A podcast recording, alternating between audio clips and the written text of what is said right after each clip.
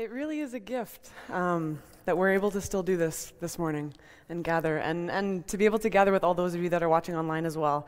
Good morning to you. We are in our third week of looking at the parables of Jesus in Matthew 13. It's a mini series that we're doing, a four week mini series called Seeds of the Kingdom. And what we've seen thus far um, is that Jesus is using very common imagery and language to communicate to all of his listeners and the crowds of people that would have been with him that things aren't always as they seem. And this kingdom may function somewhat differently than what all of the people around him would have been expecting.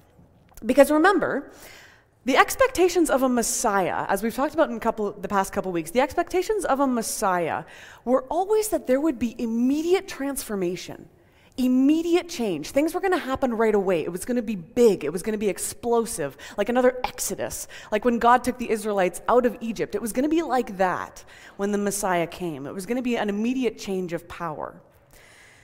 They had been accustomed to waiting for this. And now they wanted immediate results. They wanted change. They wanted it now. Not so similar to some of our own desires in this season of wanting change, wanting things to, to be different, wanting a turnover of events, wanting something to happen. But as we saw in the parable of the sower, receiving this message, receiving this seed of the kingdom, and accepting it isn't always as easy as one might have expected. It's not just like a simple turnover of events or, or of power. We saw this last week. There's opposition and hostility against this kingdom. And you can't just stamp it out and start all over again. That's not how it works. Again, Jesus is unraveling the mysteries of his kingdom in this chapter, particularly in these passages that we're looking at, that would have been hard, if not sometimes disappointing, for his listeners to hear. Because it's just not what they expected which is why he says to them, Blessed are you who have the ears to hear. In other words, blessed are they who can imagine beyond their expectations. So we're looking at two very short parables this morning, but they're interconnected. They highlight another mystery of this kingdom. We're looking at, oh, my page is on Second Kings. We're looking at Matthew chapter 13. So if you've got your Bible, please go there. Matthew th- chapter 13, verses 31 to 33. So just three verses this morning. Starting at verse 31. He told them another parable. The kingdom of heaven is like a mustard seed, which a man took and planted in his field. Though it is the smallest of all seeds, yet when it grows, it is the largest of garden plants and becomes a tree, so that the birds come and perch in its branches. He told them still another parable. The kingdom of heaven is like yeast that a woman took and mixed into about 60 pounds of flour until it worked all through the dough. This is the word of the Lord. Thanks be to God. So, remember from the previous couple of weeks, all of this, all of this, this whole this whole trajectory that Jesus is setting us on, all of this is about hearing the word receiving it, understanding it to some extent, recognizing its importance, and then bearing the fruit of it, bearing witness, and sowing the seeds of this kingdom. So, what then is the mystery in these couple of parables that Christ is highlighting for us? We're going to take one parable at a time and, and pray that the Lord gives us the ears to hear and understand them. So, verse 31 and 32, this first parable the kingdom of heaven is like a mustard seed which a man took and planted in his field. And though it is the smallest of all seeds, yet when it grows, it is the largest of garden plants and becomes a tree, so that the birds come and perch in its branches.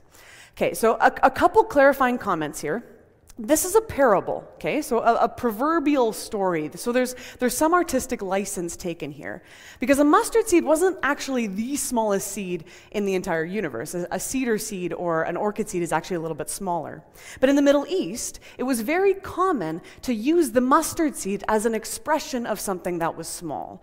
So it's, it's similar to ways that we use expressions today. You know, oh, that's small, like a, whatever. It, a mustard seed was the, was the Middle Eastern version of, of that kind of an expression, okay? So it's, it's a phrase that was often used. He's, he's trying to make a point, in other words. It was also common to use the example of a tree when you're speaking of a mighty kingdom. We see this in the Old Testament. In, in Daniel 4, Nebuchadnezzar has that vision, that dream of this mighty tree, this great, enormous tree that's visible to the ends of the earth with, with abundant fruit and enough room under it for all the birds and the animals to come and gather.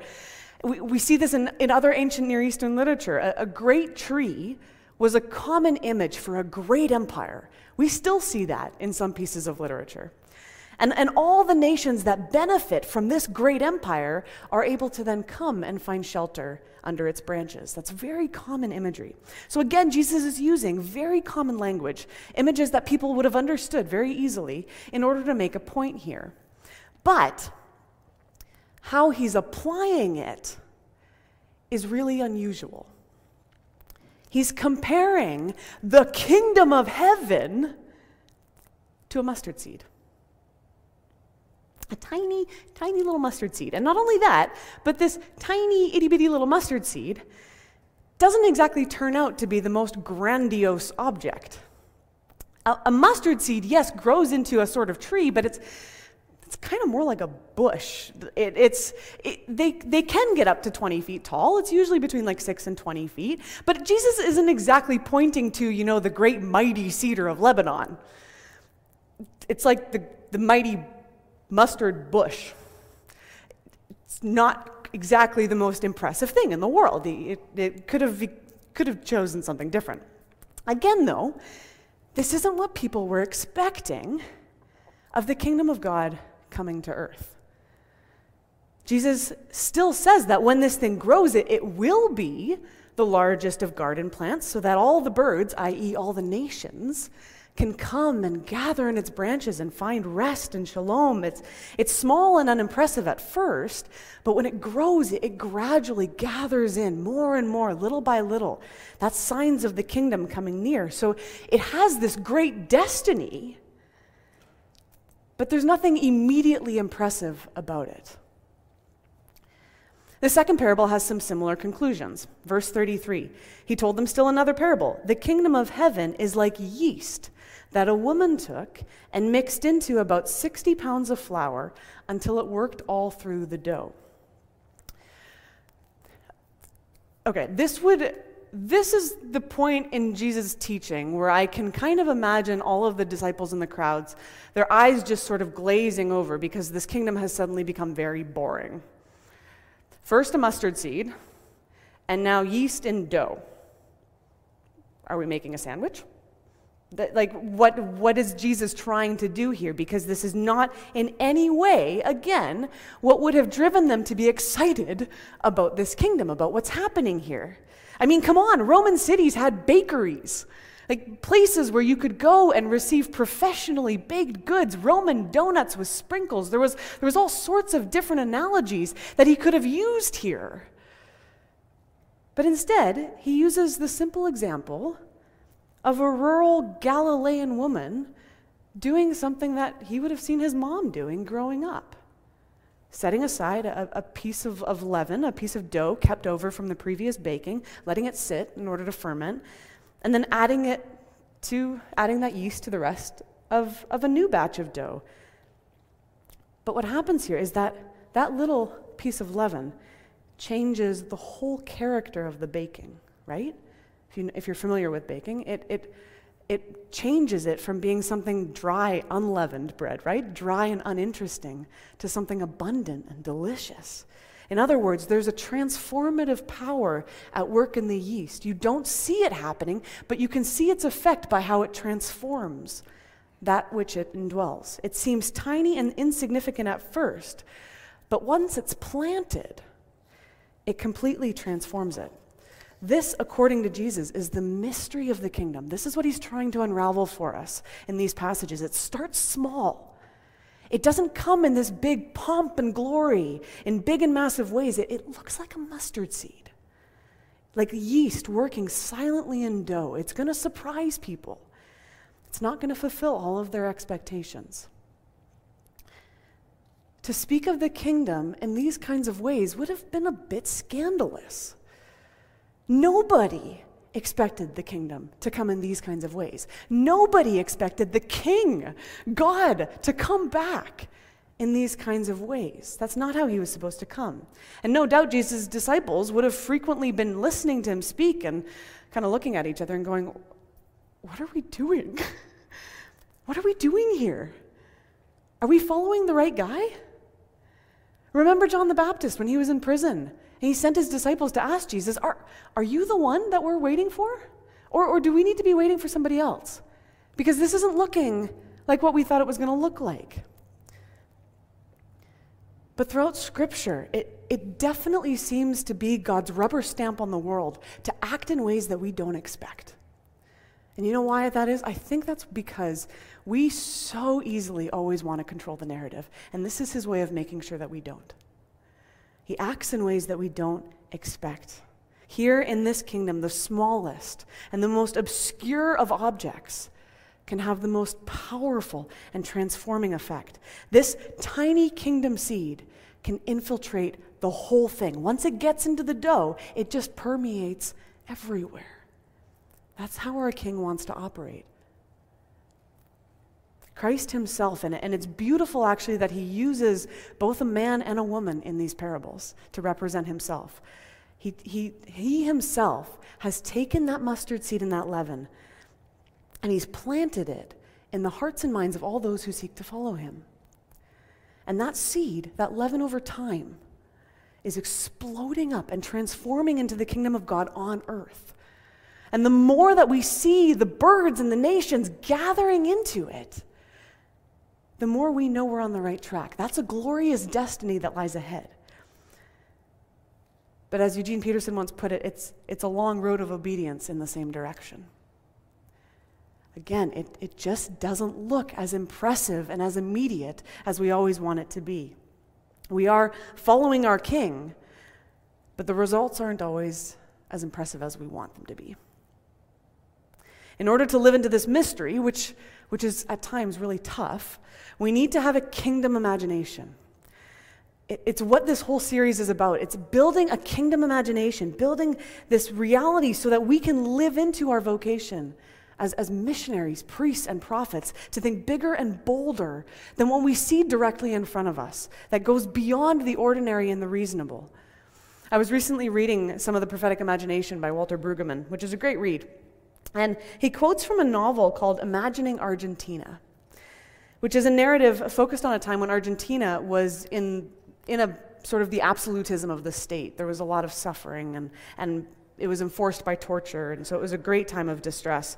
And the main character, Carlos, has the miraculous gift of being able to create future realities based on his own anticipatory imagination. He can, in other words, he can make up story, he can make stories about people that actually alter the reality. This is a novel, right? So, but it actually alters the reality. So he writes this Men appear in the middle of the in the middle of the night to give back babies snatched with their mothers. Holes open in solid concrete walls and tortured prisoners walk through to freedom. Carlos's imagination actually finds people who have disappeared. His friends are cynical, but Carlos grasps that the contest here is not between imagination and the real, but between two types of imagination. The nightmare world of torture and disappearance of bodies is inseparable from the general's imagination of what Argentina and Argentines are. Carlos realizes that he had been living inside their imagination. So, um, unpa- to unpack that just a little bit here, this is, again, this is just a novel, it's a story, but the point of it is, is intriguing. Are we caught up in the imagination and the, uh, of, the, of the state and the world around us? Are we caught up in, in the reality of what's around us and, and pressing in on us? Is that where our imagination is? Of, of chaotic elections and polarizations and pervasive pandemics. That is reality, but do we only exist in that reality? Or are we also caught up in the imagination and the mysteries of Christ's kingdom, that we are involved in something so much bigger and so much broader, that that, that kingdom is working among us and within us while existing in all this other stuff. Because as long as we imagine what they imagine, as long as we stay in the imagination of, of the fatalists and the atheists and the non believers, we're hooped.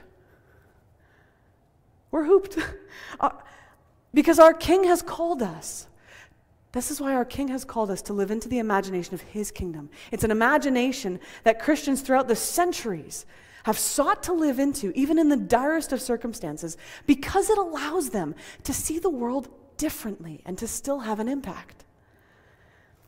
When I exist in the hope of that kingdom, when I dream about that kingdom coming here, knowing that it's moving and transforming lives and maturing without me even realizing it, that there's this power at work around me that I can't even see, then, then I begin to bear the fruit of it. Because that's what I'm hoping for. That's what I want to see. That's what I believe in. Billy Graham was once invited to speak at the International Conference on World Peace in 1982 in Moscow, Russia. And it was a bit of a scheme by the Soviets to come off as peacemakers because they were inviting, you know, the Christian Billy Graham to come. And um, it was sort of their way of trying to come off like that as peacemakers. And, and some American reporters were pretty angry with him and asked him in an interview, What good would it do, Billy, to preach the gospel in the center of Marxism? And Graham responded with this The gospel, says the Apostle Paul, is the power of God unto salvation. Preaching the gospel is like placing a ticking time bomb in the structures of oppression. One day it will go off. That is the confidence of someone who lived, at least most of the time, in a kingdom imagination who trusted so greatly in the power of the gospel that he could see it, he could visualize it, transforming whole societies. In so many situations, all it took was one Christian, one Christian witness, one woman or man, one boy or girl to usher in the coming of Christianity, to build the kingdom of God on earth. One individual who's been set on fire for Christ who can go and, and set a flame somewhere and kindle it within others. As one scholar put it, the mystery of the kingdom is the power of invisible littleness. So we can resist the temptation to spruce up the gospel or make it bigger. We always think we have to make things bigger and better. No, the influence of the gospel lies in its little hiddenness. This is the kind of season, the one that we're in right now, where the kingdom and the gospel can start feeling really small, can start feel really small. Is it actually growing? Because I don't see the fruit of it. Lord, are you doing anything? We look around at our motley crew sitting here and we go, what can we do? What impact can we have? I know, I know so many of us frequently hear this. I'm just so tired of this. I'm just so tired of this season. I just want it to be done. I just want it to be over. We feel chained and, and handcuffed. We can't do anything. We can't do the things we want to do and see the people we want to see, and, and it can get really discouraging.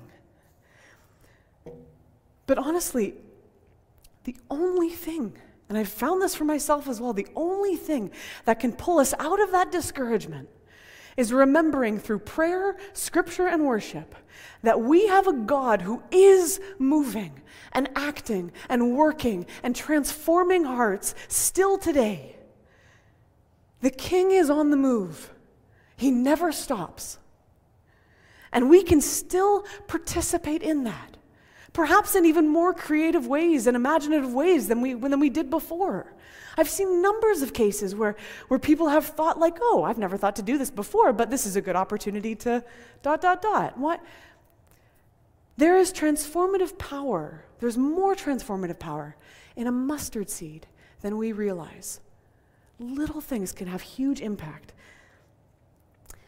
There was a pastor down in Argentina. I didn't realize that I actually am using two examples from Argentina this morning, but hey, there was a pastor down in uh, Argentina by the name of Juan Carlos Ortiz. Actually, both of them have the name Carlos as well. That was not intentional.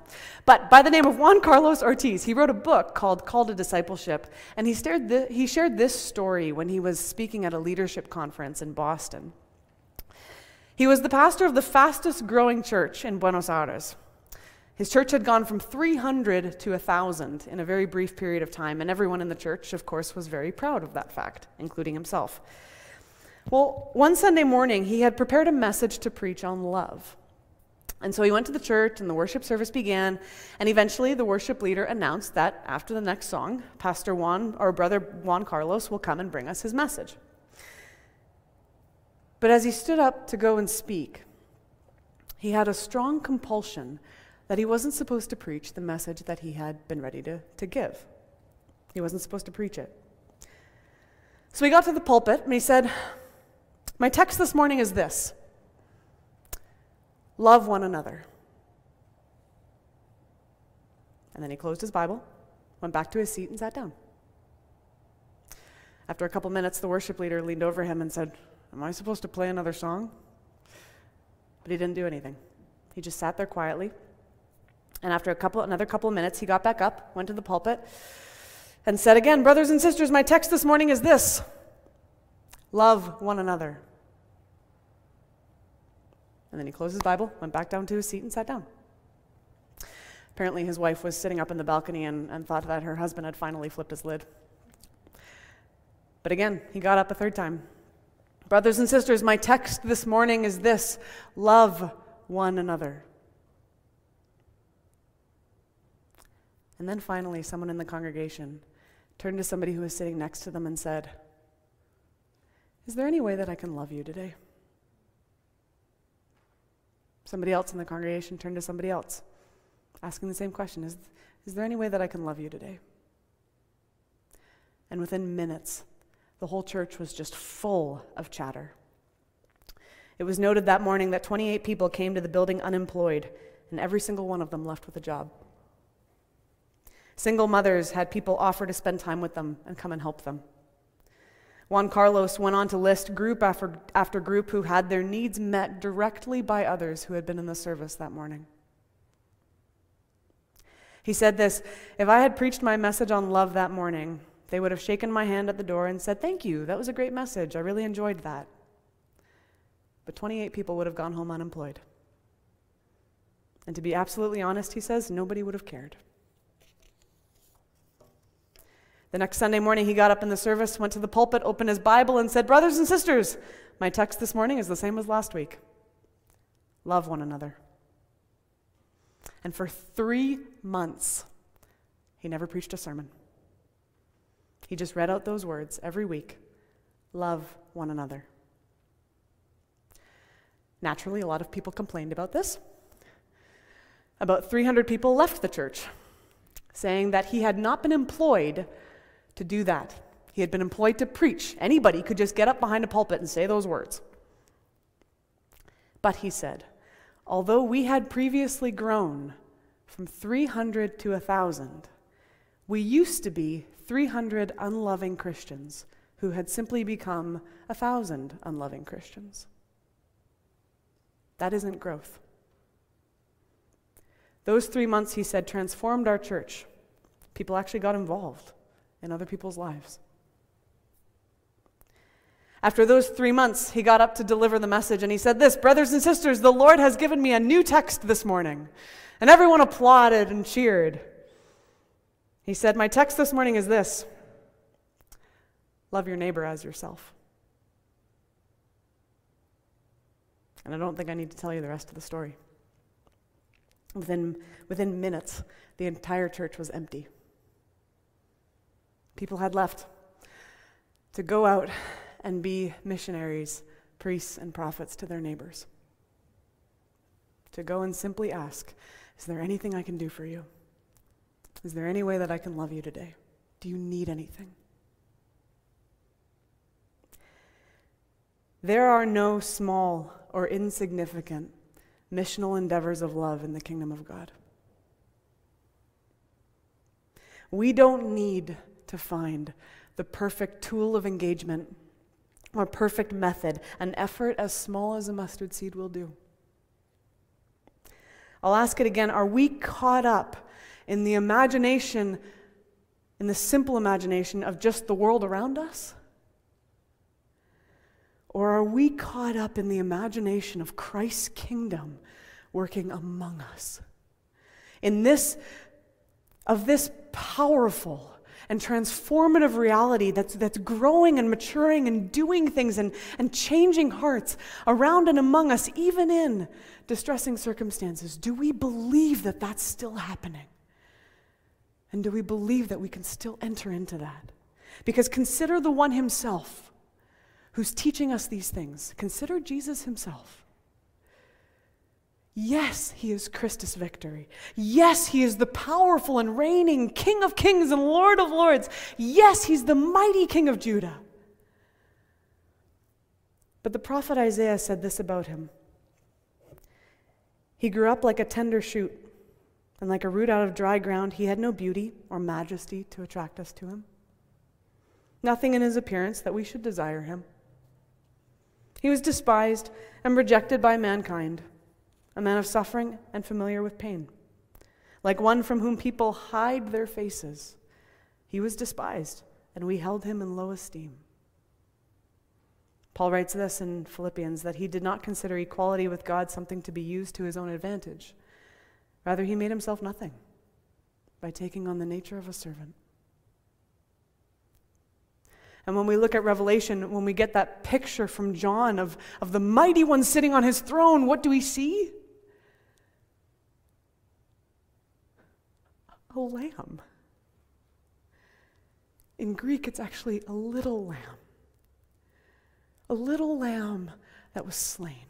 A little lamb, meek and gentle, is the center from which all of heaven's glory flows. All of heaven's power, all of heaven's transformative work flows from a little lamb on a throne. The seeds of his kingdom, as we've seen, are going to suffer hostility and oppression. It's going to happen. But this is our hope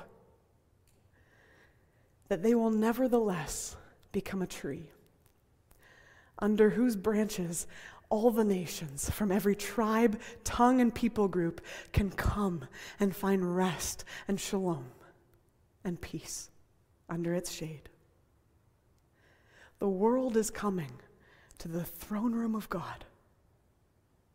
This is the kingdom imagination that we are blessed to live into. May we sow the seeds then of this kingdom and be blessed with the ears to hear it and the imagination to see it. Let's pray.